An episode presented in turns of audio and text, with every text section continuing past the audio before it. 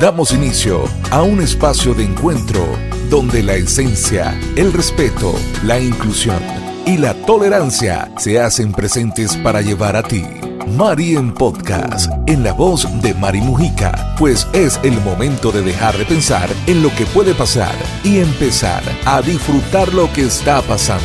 Mari en Podcast.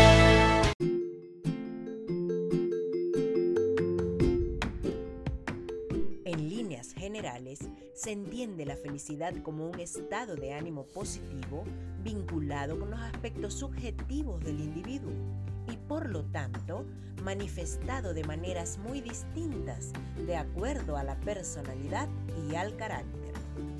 Al ser subjetiva, puede ser disparada por un sinfín de causas, pero en líneas generales, la felicidad se vincula con la motivación y el bienestar.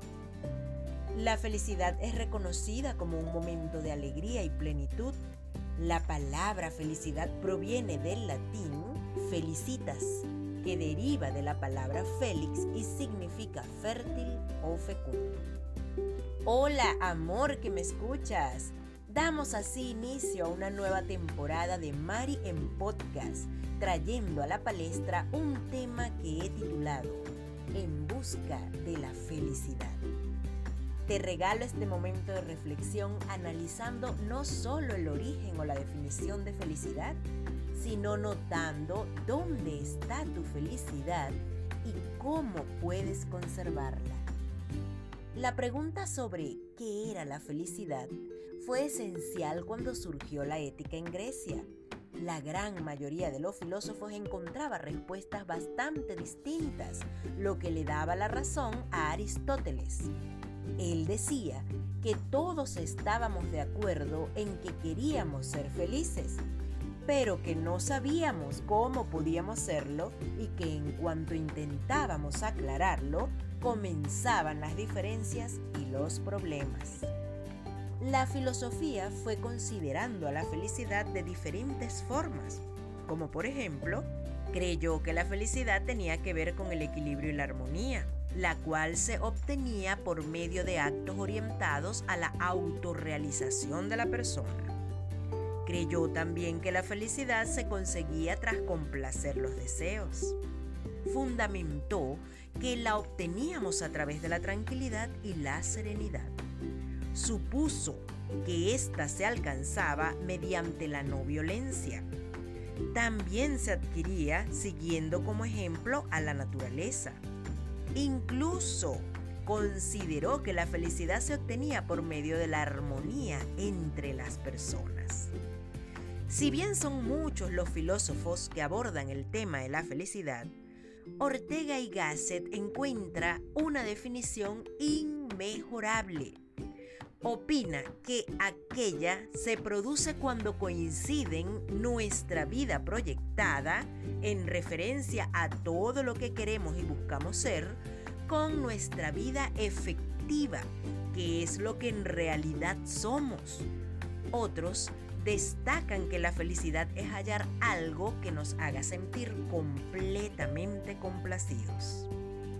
Algunas religiones están de acuerdo en que la felicidad es un estado de paz que se logra con la comunicación y la unión con Dios. Por su parte, los budistas creen que la felicidad solamente es obtenida tras liberar el sufrimiento y vencer los deseos. Esto logrado gracias al entrenamiento mental.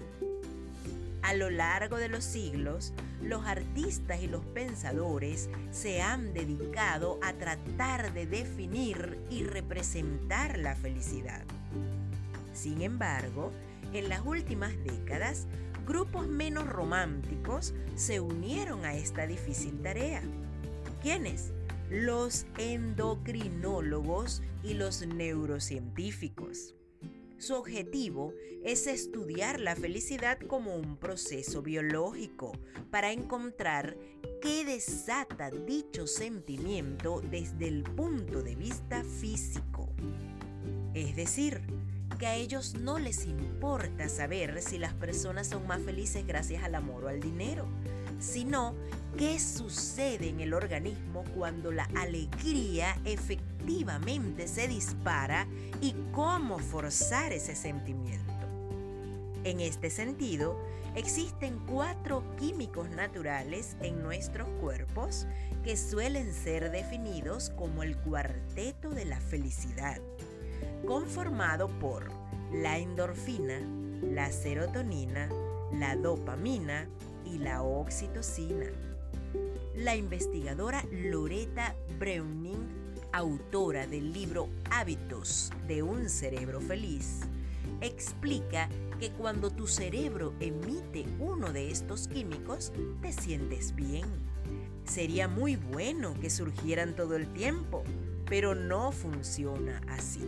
Cada químico de la felicidad tiene un trabajo especial que hacer y se apaga una vez que el trabajo está hecho. Primero, vamos a hablar de las endorfinas. Las endorfinas son consideradas la morfina del cuerpo, una suerte de analgésico natural. Las endorfinas son la breve euforia que enmascara el dolor físico. Así lo describe Browning. Por eso, Ingerir comida extremadamente picante es una de las formas de liberar estos opiáceos naturales, lo cual induce una sensación de felicidad. Pero esta no es la única forma de conseguir un subidón de endorfinas. De allí que bailar, cantar o trabajar en equipo sean actividades que también potencian la unión social y la tolerancia al dolor a través de un aumento en las endorfinas, agregó Dunbar. En segundo lugar, la serotonina. Como la serotonina fluye cuando te sientes importante, el sentimiento de soledad e incluso la depresión son respuestas químicas a su ausencia. Los científicos recomiendan que te comuniques con tus amigos, que ellos son una buena fuente de memoria, así como también poder ver fotografías, pues si has olvidado momentos de felicidad y momentos en los que liberaste serotonina, esto te podría ayudar, además de realizar ejercicios físicos aeróbicos y exponerte también al sol, incluso andar en bicicleta. Tercero, la dopamina. La dopamina suele ser descrita como la responsable de sentimientos como el amor y la lujuria, pero también se tacha de ser la responsable de las adicciones. Por eso se dice que es la mediadora del placer.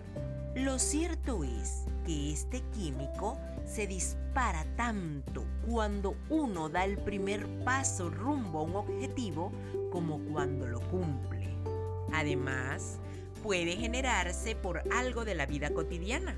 Por ejemplo, encontrar un lugar libre para estacionar el carro o algo más excepcional como es recibir un ascenso laboral.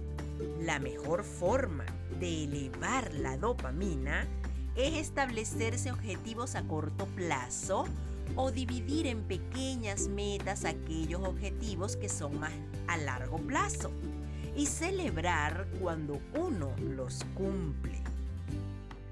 Cuarto, la oxitocina por estar relacionada al desarrollo de comportamientos maternales y a los apegos, la oxitocina suele ser apodada como la hormona de los vínculos emocionales y la hormona del abrazo. Abrazar es una forma muy simple de conseguir un aumento de oxitocina. Dar o recibir un regalo es otro ejemplo. Así que dicho todo esto, ¿Qué es entonces la felicidad y cómo podemos alcanzarla? Escucha con atención, pues se han descrito las seis claves de la felicidad según Tal bin Shahar y son las siguientes. Primero, aprender a celebrar los fracasos. Las personas que son capaces de valorar positivamente sus fracasos logran ser más felices. Hace mucho daño creernos infalibles o suponer que no tenemos derecho a cometer errores. Pero además de esto, se trata de una posición idealista y a la vez tiránica con nosotros mismos. ¿Acaso el error no es el pan diario? ¿Acaso la ciencia misma, que es un modelo de minuciosidad y de perfección, no está plagada también de errores a lo largo de la historia? Pensar que no debemos o que no podemos cometer errores es una idea sin fundamento que solamente origina ansiedad y depresión. Segundo, agradecer por lo que tienes. ¿Puedes creer que tu salud, tu familia o tu trabajo son realidades que van a estar allí para siempre y por eso no les concedes un valor relevante en tu vida? Das por hecho que forman parte de tus haberes y olvidas que en un suspiro puedes perder cualquiera de ellas. Es muy cierto que diariamente olvidamos agradecer por todos esos milagros cotidianos que nos parecen normales.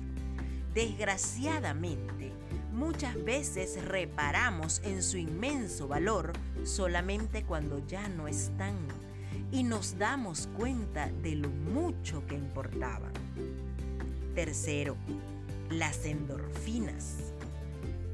Así como lo dije anteriormente, estas son las hormonas de la felicidad y están ahí mismo en nuestro cerebro y las tenemos a disposición todo el tiempo pero es que no sabemos cómo usarlas.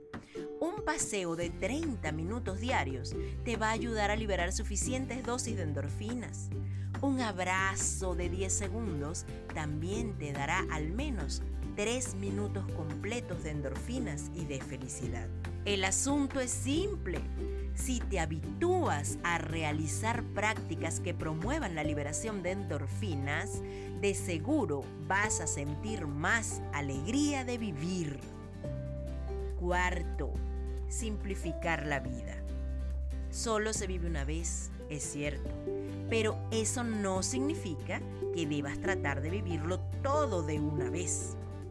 Una de las enfermedades contemporáneas es la de querer hacer muchas cosas a la vez y todas con gran velocidad. Ni tu salud física ni tu salud mental pueden aguantar un tren de vida tan desesperado por mucho tiempo. Aprende a organizarte, dale a cada actividad su tiempo y su valor. Elimina todas aquellas tareas que te roben momentos valiosos de la vida lo más probable es que no mueras de hambre si trabajas menos. En cambio, quitarte tiempo a ti mismo y a las personas que más quieres sí puede tener un precio altísimo. Quinto, la meditación. No tienes por qué convertirte en un lama tibetano. Basta con que tomes algunos momentos del día para equilibrarte mediante el ejercicio de una práctica simple de meditación. La meditación ha probado ser un gran soporte para lograr la paz interior. También incide en un mejor funcionamiento de las habilidades cognoscitivas, creativas y de voluntad. Y por último, la clave número 6, cultivar la resiliencia. Sí, la resiliencia se debe cultivar no es una habilidad innata, sino que se desarrolla, se define como la capacidad de enfrentarse a situaciones adversas y salir de ellas fortalecido. Es mucho más fácil dicho en palabras que llevado a la práctica en actos. Para ser resiliente, tienes que empeñar un gran esfuerzo en ello. Debes enfocarte en encontrar la flor dentro del fango la enseñanza en medio de la dificultad. es un camino hacia la sabiduría y hacia la felicidad, entendida en términos realistas, como una relativa paz interior y una frecuente capacidad para encontrar lo mejor que hay en el mundo que nos tocó vivir. Y si te digo que en el planteamiento felicidad versus serenidad, podemos afirmar que la serenidad es la felicidad en sí y no momentos de euforia. Como sociedad, somos buscadores de emociones positivas porque damos por sentado que son ellas las que nutren al corazón de alegría y al cerebro de motivación, cuando en realidad el bienestar también transita en esos estados intermedios y hasta neutros en los que se inscribe la calma, la tranquilidad y el sosiego. Buscar la serenidad es alcanzar un estado mental apacible, para ello no hay que emprender ningún viaje, ni tampoco iniciar grandes cambios y revoluciones en nuestra vida. Esta experiencia no se logra mediante lo material, sino por la vía mental y emocional. Ya lo dijo la escritora francesa Sagan en una ocasión. La felicidad es tener una buena salud, dormir sin miedo, despertar sin angustia y tener serenidad para actuar. No busques fuera lo que ya tú tienes dentro. Es cierto que podemos hacer muchos cambios en nuestra vida que revertirán en nuestro beneficio y bienestar. Sin embargo, no siempre podemos huir a varias múltiples realidades que nos rodean y que nos quitan la felicidad. Nadie puede devolvernos a quien hemos perdido o a lo que hemos dejado atrás. La vida avanza y a veces nos quita más de lo que nos ofrece. Buscar la serenidad implica realizar un viaje hacia el propio interior para darte calma y sosiego en un mundo de caos.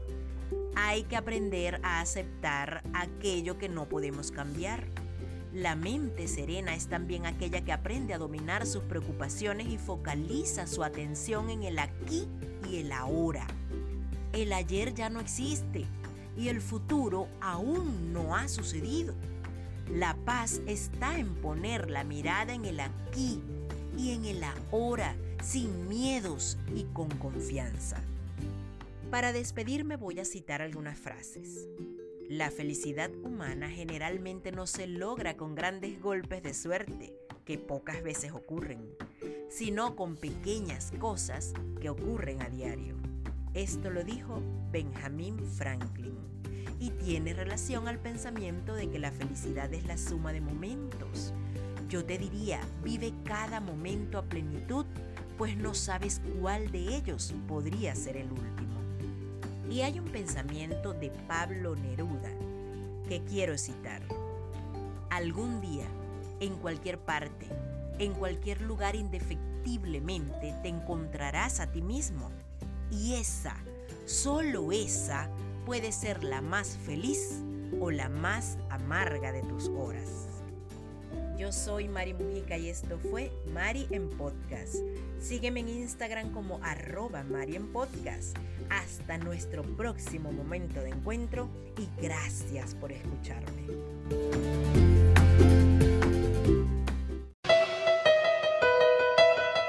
Esto fue Mari en Podcast en la voz de Mari Mujica. Síguenos en Instagram, arroba Mari en Podcast.